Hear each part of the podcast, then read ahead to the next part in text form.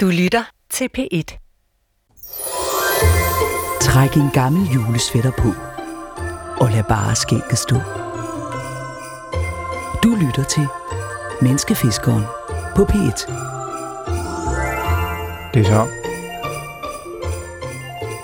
er som, at musikken er for høj i forhold til stemmen. Det kan da godt være. Ja, det ved jeg ikke. Det er mig, der har klippet den, Poul. Men jeg synes egentlig, at det flyder meget fint sammen. Hun har jo sådan en... altså, hvis Ellen Hillingsøs stemme var en drik, var den jo nok den skal nok være lidt, hvis vi rent teknisk skal tale. Det andet, jeg tænkte på, da jeg snakkede der med Finn Nøpp i går, og vi taler om nissen flytter med, det der med, hvad har man af dårlige sider. Og der sagde jeg, at jeg vil ikke kalde det en dårlig side, men jeg havde den nisse, der hedder, jeg vil gerne have, at folk kan lide mig. Men der tror jeg nok, at det mere handler om, hvis man nu er sådan en, folk ikke kan lide, så bliver livet altså ualmindeligt bøvlet. Ja, så det er faktisk af selviske årsager. Altså, det er jo om det. Ja, for eksempel. Det er det meste måske. Hvad siger filosofen? Jamen, sagde Ellen ikke, at tvivl var hendes nisse i går? Jo, men det er jo altid godt. Det kan jeg godt følge. Fordi bag tvivlen ligger der jo lysten og nysgerrigheden. Ja, jeg tror også, tvivl er min nisse. Ja, Thomas Tvivleren. Det var bare lidt sent at sige det. Det er en god drivkraft. Ja. Er du i tvivl om den jingle, vi lige har hørt, Poul? Jamen, jeg synes, arbejde med det. Poul, nu har vi sendt i 10 dage. Hvad synes du om vores udvikling på det her program? Altså, jeg tog. Altså det hele programmet frem mod den 24. Jamen det er sådan ting, jeg lader bare de forskellige sådan indtryk, altså grundfældet, altså sådan finde. Jeg prøver bare at finde ud af det ved at være til stede og nærværende og tage imod det, der nu kommer i dag og i morgen, og så ser jeg, hvad der ligesom bliver til. Men føler du, det går den rigtige vej? Jamen der er ikke nogen rigtig vej, når man er på jeg synes mere, man er den, der sådan lader tingene komme til mig. Så derfor er jeg ikke på vej et sted hen, men jeg er mere placerer mig et sted, hvor jeg på en måde kan få nogle oplevelser, få nogle mennesker, som jeg på en måde kan tage til mig, og så tænke i forhold til det store projekt med det globale fællesskab, som er nødvendigt for, at vi kan overleve på planeten. Det er mere sådan, der placerer jeg mig, og så lader jeg det komme til mig. Ja. Vi skal huske at gøre lidt reklame for vores mailadresse. Det er rigtigt, ja. Menneskefiskeren@dr.dk. Den kan man skrive på, hvis man har ris eller ros. Nej, ros til den gamle julekalender fra 1980, eller punkt 2. Hvis du har været med i et radio- eller tv-program tilbage i 70'erne og 80'erne, vil vi gerne høre fra dig, for det kunne være spændende at høre, hvad der skete i dit liv. Gik det, som du drømte om? Ja, vi vil også gerne høre lidt ris. Ja. Det er okay. Altså, det er i hvert fald... vi skal jo udvikle linjen os. Linjen er åben, ikke? Jeg synes bare, der har været rigeligt af ris. Så mere det der balanceret, det er meget vigtigt, at vi balancerer, ikke? Jo. Og der tror jeg nok, at det er rosen, der mangler sig. Og jeg ved, der er sådan et stort tryk derude for at komme frem med den rose, fordi man ikke kunne gøre det rigtigt, på grund af, der var så meget kritik, som var urimeligt. Jeg kan sige, at Jakob og jeg gerne vil høre fra Søren, der var 7 år i 1980. Han blev interviewet til DR om den julekalender, du lavede med Nulle i 1980. Lad os lige prøve at høre, hvad han sagde dengang. Men Søren, jeg tror, jeg vil starte med dig, for at høre dig. Hvad synes du egentlig om julekalenderen? Den er både god og dårlig. Kan du fortælle mig, hvad er det, der er godt, og hvad er det, der er dårligt? Det, der er godt ved den, det er mumitrollen. Men den er ikke så lang. Okay. Hvad er det så, du synes, der er dårligt? Jamen, det er dernede i hullet i jorden, det synes jeg ikke er sket. Hvorfor er det ikke sket? Fordi det kan man ikke sige. Det synes jeg ikke. Er det uhyggeligt, synes du? Nej. Er det spændende? Det er kedeligt. Hvad siger du så på? Jeg siger bare, at man skal tale med børnenes forældre, for det er der i det hele kommer fra. Det er bare en stor grammofonplade, lige optaget efter forældrenes mening, tror jeg. Okay. Og hvordan var det nu, det her med mumitrollene? Der blev vist 10 minutters mumitrollene, ikke? Så det var kun 20 minutter i sendt, ja. Så det, han roser, det har ikke noget med jeres udsendelse at gøre? Nej. Men jeg tror, man skal finde, altså det er meget mere komplekst end det her. Okay. Vi vil i hvert fald gerne høre fra Søren. Alright. Det er den 10. december i dag. Det er FN's menneskerettighedsdag. Okay, det er jo lige det. Og det er faktisk 70 år siden, at menneskerettighederne blev vedtaget. Det må være det noget for sådan en menneskefisker som dig. Jamen det er jo noget af det vigtigste, det er, at de der organisationer, som kan man sige opererer på verdensscenen, at de på en måde hele tiden bliver holdt vitale, og fordi de er fuldstændig centrale, for at vi kan undgå de store konflikter, hvor mennesker ryger i totterne på hinanden, og hvor landene ryger i totterne på hinanden. Det er, så for mig er det er nogle fuldstændig afgørende, og det er helt ubegribeligt, meget fantastisk, at det er 70 år siden. Og det er jo en stor dag. Og i forhold til det projekt, jeg rumsterer med, at skabe det store fællesskab, så er menneskerettighederne jo, kan man sige, muligvis det fuldstændig grundlæggende, der skal til for, at vi kan, eller udgangspunktet, for at vi kan have den drøm og den forestilling, og at det kan realiseres. Drømme og forestillinger, det er måske også et keyword til den person, vi har inviteret ind, okay, som din medvært i dag. Spændende. Og i morgen. Det er Maria Monsen. Okay. Hun er vært på Geist, på kulturmagasinet på DR1, og har også været på Filmselskabet på DRK. Ja, hun har med film at gøre, det er interessant. Ja. Hun har hun har en universitetsgrad i filmvidenskab. Nemlig. Men hun er, det er spændende, om hun kan, altså der har hun kun stemme. Ja. Jamen, det er jo ligesom os. Hvad tænker du på? Jamen, hun har nogle øjne, som mange lægger mærke til på skærmen, ikke? Og de kan jo spille med, når hun taler, ikke? Det er jo fuldstændig udelukket her. Ja, det er rigtigt. Det er barberet ned, ikke? Jo. Til et udtryk. Men vi tror, hun kan være et godt modspil til dagens gæst. Ja. Modspil til... altså, min gæst er Tor Nørretranders. Ja. Vi tror, det er meget godt at have en yngre kvinde i studiet, når Tor Nørretranders er. Ja, men det er altid... Ja, det kan godt animere. Han er på din alder, Tor, ikke? Han er lidt yngre, ja. Men vi har kendt hinanden i menneskealder. Ja. Skal jeg lige hente Maria? Ja, er vi ikke ved at være klar? Ja, hun sidder derude. Ja. Yes.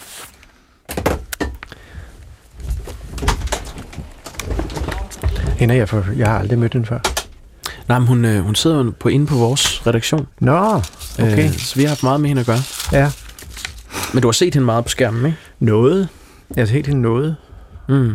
Hun har meget store øjne.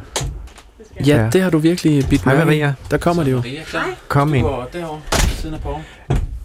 Maria, du er gået med på en casting, forstår jeg. Det første, jeg bare tænkte på, det var, har du lavet radio før? Det har jeg da naturligvis, Poul. Jeg har lavet noget, der hedder Universitetsradioen. Okay, fungerede det? Det fungerede super godt, i hvert fald i de 3 måneder, jeg gjorde det. Ja.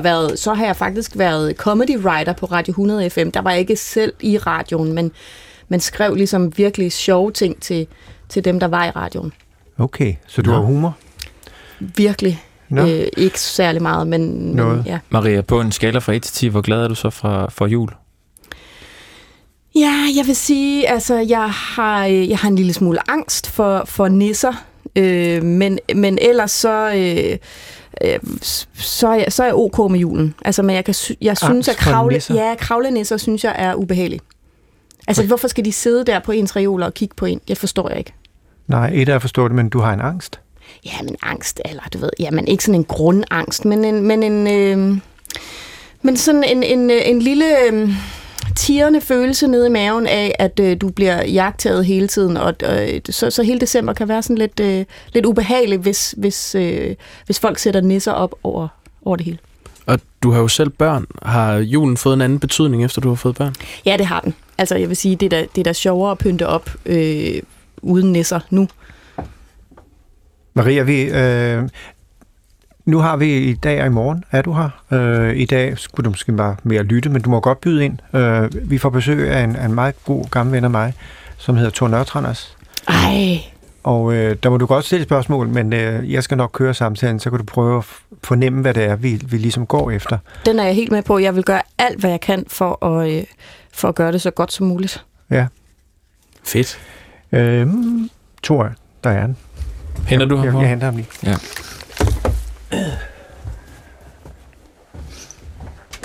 Ja, her Tor. Ja. Det går da meget godt med det. Ja, det håber jeg. Jeg er meget nervøs. Det kan man ikke mærke. Nej. Det er jo nogle af mine helt store helte, jeg skal sidde Tor, her med. Tor, hvis du går derover, ja. Har du taget slik med, Tor? Eller hvad er det, du har en plastikpose? Jeg har taget en julegave med. Nå. Til verden jo. Et par dejlige juleluffer. Hvem af verden? Er det til Maria eller til mig? Fordi Maria, hun er kan man sige... I får en hver. En hver. Jeg forstår, at I er i gang med at lave julekalender. Jamen, det var bare et... Det så skal man have nogle barn. Så skal man have nogle luffer til at håndtere. Var det fint? Det er rigtigt. Men Tor, ja... Ved du før, at det er 70-året for menneskerettighederne i dag, den 10. december? Det havde jeg sgu ikke lagt med til. Nej, det var fantastisk. Ja. Specielt i forhold til mit projekt med det globale fællesskab, ja. Hvor man kan sige, at menneskerettighederne jo er sådan set, det er næsten Bibelen i forhold til, og det er de 10 bud eller mere, der er der. Må jeg lige spørge dig, fordi jeg tror sådan set, Tor, vi har kendt hinanden en masse år, og jeg tror sådan set, at du er den, der har inspireret mig til, uden at jeg sådan har opdaget det, til at det her kunne blive et projekt, som var vigtigt, nemlig med det globale fællesskab. For du har jo altid arbejdet, når du skriver dine bøger og alt, hvad du beskæftiger dig med, så har du jo altid været ude i de der meget store, kan man sige, spørgsmål om bæredygtighed og menneskets overlevelse, og både inden for fysikken og inden for alle mulige videnskaber. Så jeg tror sådan set, hvis jeg skal være helt ærlig, at du har sådan set inspireret mig til, at jeg tænkte, det her, det er det, jeg skal gå efter. Det er da smigerne. Tak for det.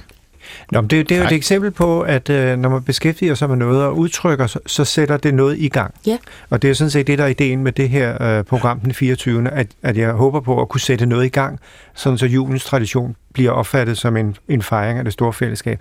Men lige tror jeg bare, jeg kom til at tænke på lige før, hvad er grunden til, når man sidder og kigger på sit ur og ser sekundviseren, hvis man har sådan en, at så går tiden næsten i stå. Det går så langsomt. Det er kun fordi, jeg tænker, børnene, der sådan venter på julen, det er også noget, det tager evigheder. Tid. Ja, det er jo, tid er jo relativt, men det er jo også en psykologisk tid, ikke? Det er jo fordi, du ikke ved, hvad der er inde i den der julepakke der. Du ved ikke, hvorfor en gave du får. Og så bliver du mere og mere hissig for at finde ud af det, og så synes du bare, at tiden går langsommere og langsommere. Du kan ikke finde ud af at slappe af og tænke, det er nok bare et par varme vandter igen. Ja, men det er altså bare det, fordi tiden går, som den går jo. Ja, men tid er jo mange størrelser. Altså tid er en fysisk størrelse, som for eksempel, hvor hurtigt månen bevæger sig rundt mellem stjernerne, eller solen rundt om jorden, og sådan noget, som er objektiv, ikke? Og så er der den subjektive tid. Altså den, du og jeg oplever. Og det handler jo enormt meget om, altså hvis man keder sig rigtig meget, ikke? Så synes man jo, at tiden går langsomt. Hvis man har det rigtig sjovt, så synes man, at tiden bare farer afsted og forsvinder. Så hele året kan man jo sige, at de bedste tidspunkter i tilværelsen, det er jo dem, hvor man overhovedet ikke oplever, at tiden går. Det er der, hvor næsten man fornemmer evigheden. Den havde jeg nogle gange som barn. Som barn kunne jeg opleve det der mærkelige, at øjeblikket var en evighed af fryd.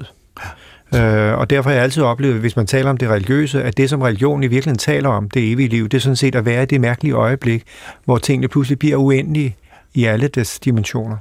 Og det er Søren Kierkegaard, som jo var en meget religiøs dansk filosof fra 1800-tallet, han snakker jo om, at øjeblikket, det er der, hvor timeligheden, altså den verdslige verden, denne sidigheden, skærer evigheden. Altså evigheden skærer sig ind i timeligheden. Evigheden skærer sig ind i hverdagen. Smukt. I øjeblikket. Og det er aldrig sådan, at man får en halv time i evigheden. Det er sådan, at man får det der flash, det der glimt, det der tjulahop, hvor man pludselig er i evigheden og ligesom svæver, og så er det forbi. Og det er jo det, man håbede som barn at få juleaften. Det var det der oplevelsen af det der lille glimt af evighedens skønhed og fryd. Må jeg lige spørge, Tor, hvornår begyndte du egentlig at beskæftige dig med de der meget store spørgsmål om menneskets gang på jorden og overlevelse? Altså, nu er jeg 63 år, så jeg kan ikke sige, at det var længere tilbage end der, men altså, det har vel altid været interessant.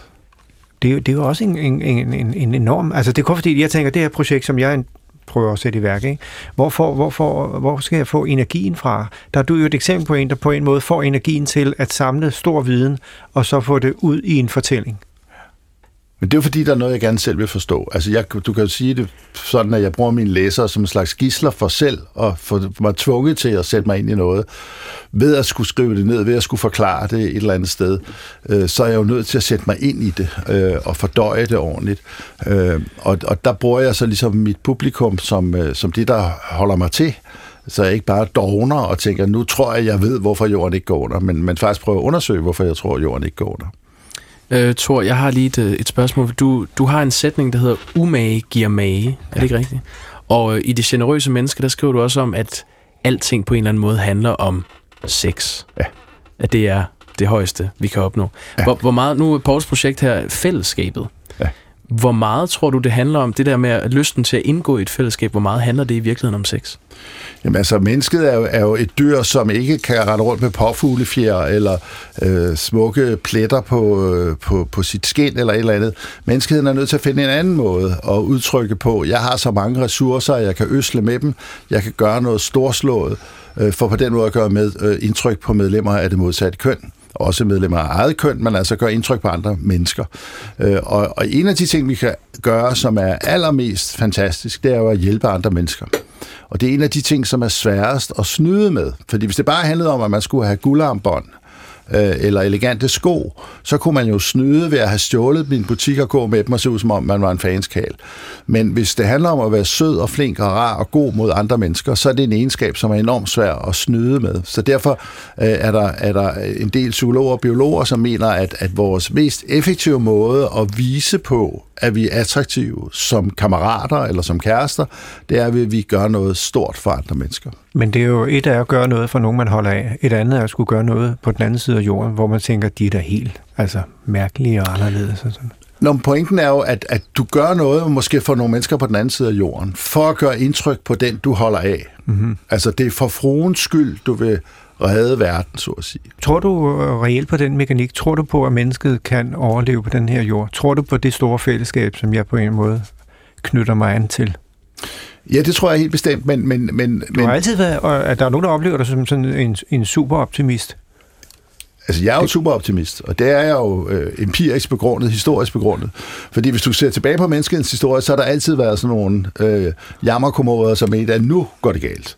Nu, denne vinter bliver for våd, til vi overlever den. Nu går det hele af HT. Det har der jo altid været mennesker, der sagde. Og der har også altid været nogen, der sagde, at det går, sørger man nok. Og det interessante er jo, at frem til dette sekund i verdenshistorien, og mere ved vi jo ikke om, så har optimisterne jo vundet. Altså, vi sidder jo her og laver juleradio, og det ville vi jo ikke gøre, hvis jorden var gået under de 250.000 gange, det er blevet spået i løbet af menneskets historie. Så optimisterne har altid vundet. Det betyder ikke, at pessimisterne ikke har lidt ret, for det har de alt. Det går altid lidt værre, end man havde troet, sådan på den korte bane. Det hænder ens fodboldhold, taber en fodboldkamp og sådan nogle. Der er sådan nogle ting, der sker. Men julestemningen rummer noget, en energi, som sådan set er reelt. Jamen, ja, og jeg kunne egentlig godt tænke mig at høre, altså kan man skære det helt ind til benet så og sige, at barmhjertighed måske i virkeligheden er en selvopholdelsesdrift? Er det det? Ja, altså jeg mener modsætningen mellem, at på den ene side er der nogle egoister, som kun tænker på sig selv, og på den anden side er der nogle altruister, sådan nogle, der kun tænker på andre og offrer sig selv og er barmhjertige samaritaner og alt det her. Den modsætning mener jeg er fuldstændig falsk, for det bedste, man kan gøre for sit eget velbefindende, og det er stort set videnskabeligt bevist, det er at gøre noget for andre mennesker. Og det vil sige, at hvis du er selvopoffrende og gør noget for de andre, så får du det enormt godt indeni. Mm. Så du kan sige, det har du en egen interesse i. Omvendt, hvis du er dum svin, som nægter at dele med nogen, og nægter at betale skat, og nægter at bidrage til dit samfund omkring dig, nægter at gøre dine venner glade, så ender du med at være en gnavpot og en sur gammel mandsling. Ikke? Så det var en dårlig strategi. Altså, det er der folk, der siger, at de er egoister, de er virkelig amatører ud i egoismen, fordi sande egoister, de gør noget for andre. Men hvad, Poul, hvad er så dit motiv for at opnå sådan den her fællesskabsfølelse juleaften?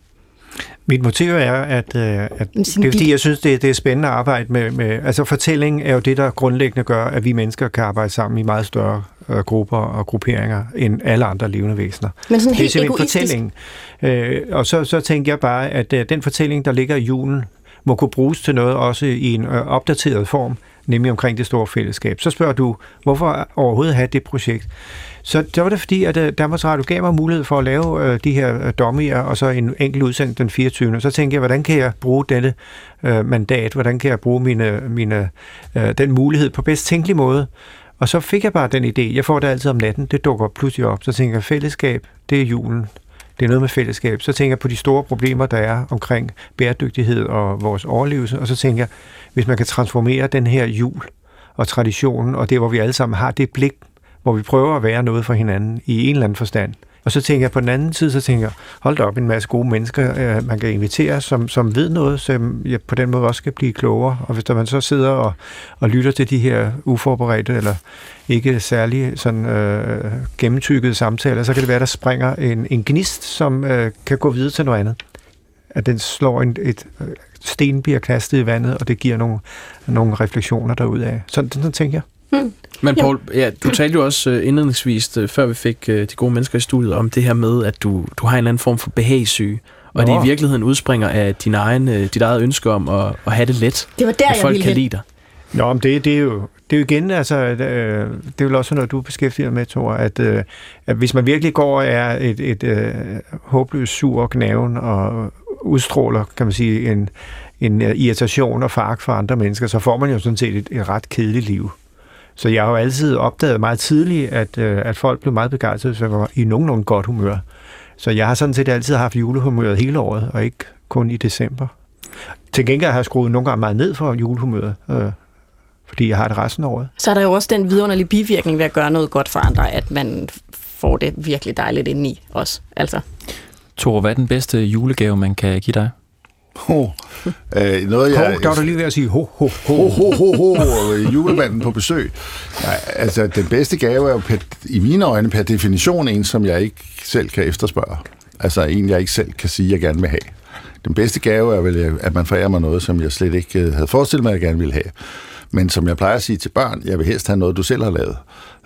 Altså, fordi det der med at gå ind og svinge dankortet i stormagasin, det synes jeg måske ikke er så interessant. Jeg gav en af mine børnebørn, han sagde, vil du ikke gerne give mig en gave? Det vil jeg gerne. Det der træ, det er dit. Det var bare et træ ude i haven. Men pludselig var det hans.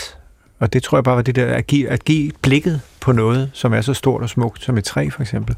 I kan så ud og fældede det? Nej, han går og kigger på det. Gik ud og tissede på det. Men Tor, den tyske filosof Peter Sloterdijk, som du helt sikkert også kender, han mener, at vi mennesker er bestemt til forkælelse. At vi opbygger vores hjerner ved at give omsorg og forkæle hinanden. Og det er jo en disciplin, der i høj grad bliver udøvet her i juletiden. Er du enig i det? Er vi bestemt til forkælelse? Jeg mener faktisk ikke, det er forkælelse i forstanden, altså unødig eller overflødig eller åndssvag forkælelse. Jeg mener, at det vi gør i julen, som er enormt nødvendigt, det er, at vi for en gang skyld prioriterer vores sociale relationer og vores menneskelige forbindelser over vores markedsøkonomiske aktivitet eller vores lydhørhed over for staten eller for sådan det nu er. Men vi har faktisk en periode der, hvor vi siger, at det der eneste, der virkelig tæller, det er, hvem er mine nære relationer i livet.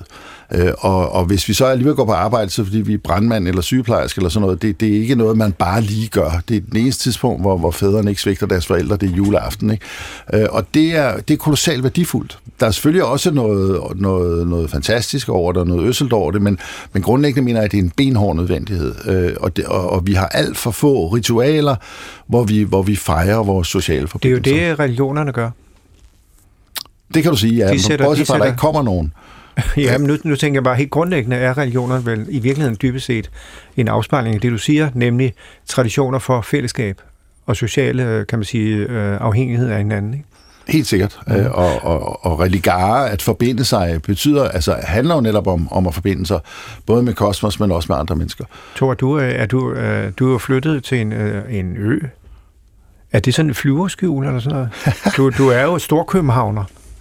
Ja, men nu er det jo det med København, og den ligger jo sådan set også på en ø, endda på flere øer, hvis vi tager Amager og Christianshavn med. Så det er svært at undgå at bo på en ø, hvis man vil bo på den her planet, fordi altså også de store kontinenter er jo sådan set med vand hele vejen rundt. Men ja, jeg er flyttet til Samsø, som er en lidt mindre ø end Sjælland. Jamen er det sådan en flugt fra det store? Jeg vil gerne være med til at være en del af løsningen, i stedet for en del af problemet, som I er her i København. Og Samsø er jo verdensberømt, fordi den er gået foran med at lave energi, med at omstille sig til en fossilfri verden osv. Samsø er jo i mange henseender langt foran det der, hvis det er udkant Danmark, så må det her være kant Danmark her i København, hvor vi sidder nu. Og jeg vil gerne være med i det der. Og det vil jeg gerne være af to grunde. Det ene er, at jeg synes, det er betydningsfuldt, at der sker en udvikling af alt det her med selvforsyning og vedvarende energi. Og det andet er, at Samsø er jo præget af et fællesskab af mennesker. Ja. Og så kan du sige, at de har jo heller ikke noget alternativ til at holde sammen. Men nej, det virker. Ja. Og nu er jeg lige ankommet her til morgen til København og går rundt og kigger på gaden og tænker, hvor er det egentlig underligt, at jeg slet ikke behøver at forholde mig til, at jeg ikke har nogen forhold til de der mennesker. Mm. Altså, der er en hel masse mennesker, der bare vælter forbi, hvor ingen forventer, at man bare tænker på, og man ikke hilser på dem. Hvis du er et sted som Samsø, at hilser du enten på folk, eller også tænker du, ham hilser jeg ikke på. Hvorfor gør jeg egentlig ikke det? Ja. Det vil sige, du, altså enhver relation, et hvert møde er et, som du forholder dig til. Ja. Især uden for turistsæsonen. Og det tror jeg, der er noget meget sundt i for mennesker, specielt mennesker som mig, som har noget arbejde, hvor man godt kan være tilbøjelig til at skulle gå lidt til siden i nogle måneder for at læse nogle bøger, at man alligevel er sat i en sammenhæng, hvor det fælles betyder en masse. Tor, det var dejligt, du kom forbi. Hvad? Ja, nej, jeg vil bare fortsætte. Jamen, jeg synes, det var dejligt, du kom forbi, Tor. Vi ses på et eller andet tidspunkt. Og god jul. Ja. Og tak fordi I måtte komme, ja, og god jul til jer. Ja, glædelig jul. Det håber vi. Følger du Tor ud på? Ja.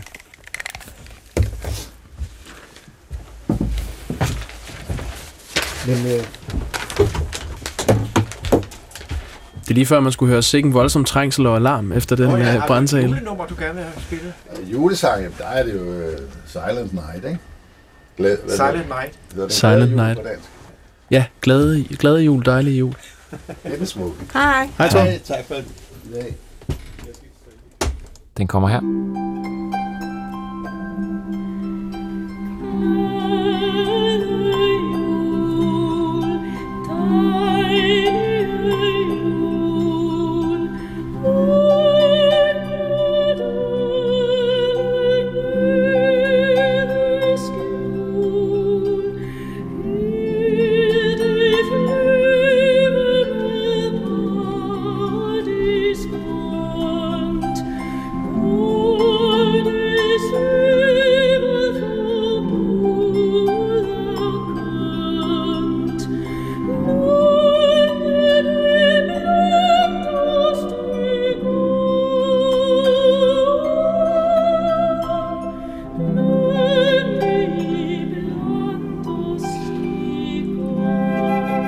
Her har vi jo sådan set, eller det håber jeg nu at se.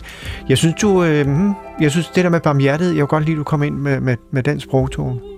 Ja, jamen, det var jo egentlig også en lille smule for at gå til dig, fordi I nu snakkede lidt om, altså, hvordan at man altid åbenbart har et eller andet egoistisk motiv, om det så er at få en mage, eller at få folk til at kunne lide en, eller sådan. Så vil jeg bare lige prøve at pille lidt ind i, hvad altså om ja. Er det mening? Det gør det, ikke? Ja, det håber jeg.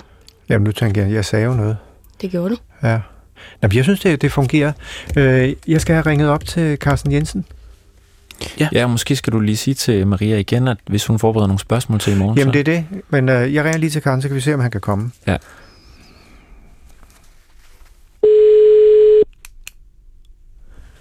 Det er Carsten. Hej, Carsten. Det er Poul Nesgaard. Ja, hej, Poul. Herr Nesgaard her.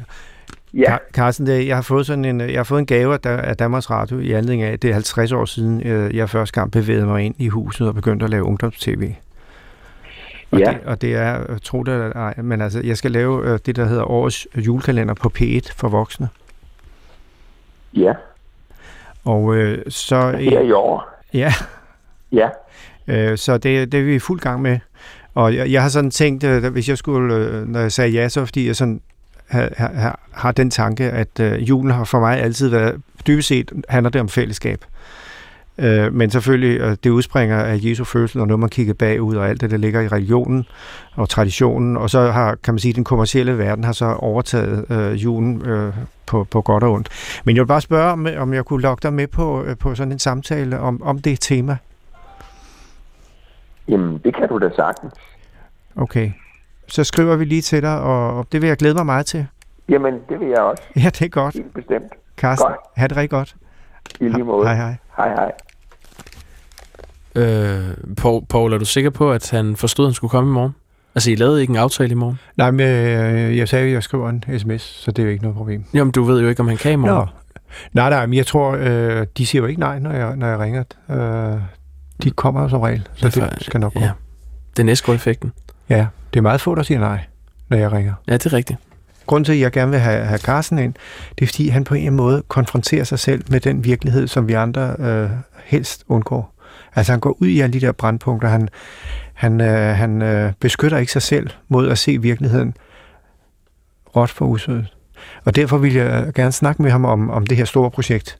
Tror han på mennesket, som han kender altså mennesker bedre, end jeg gør. Og han har virkelig set sådan de mørkeste sider af mennesket, ikke? Han har set det lige ind i øjnene, ja. Men forbered lidt der, ja, og tænk, og så, så smutter jeg. Tak for det. Du kan høre flere P1-podcasts i DR's radio-app. Det giver mening.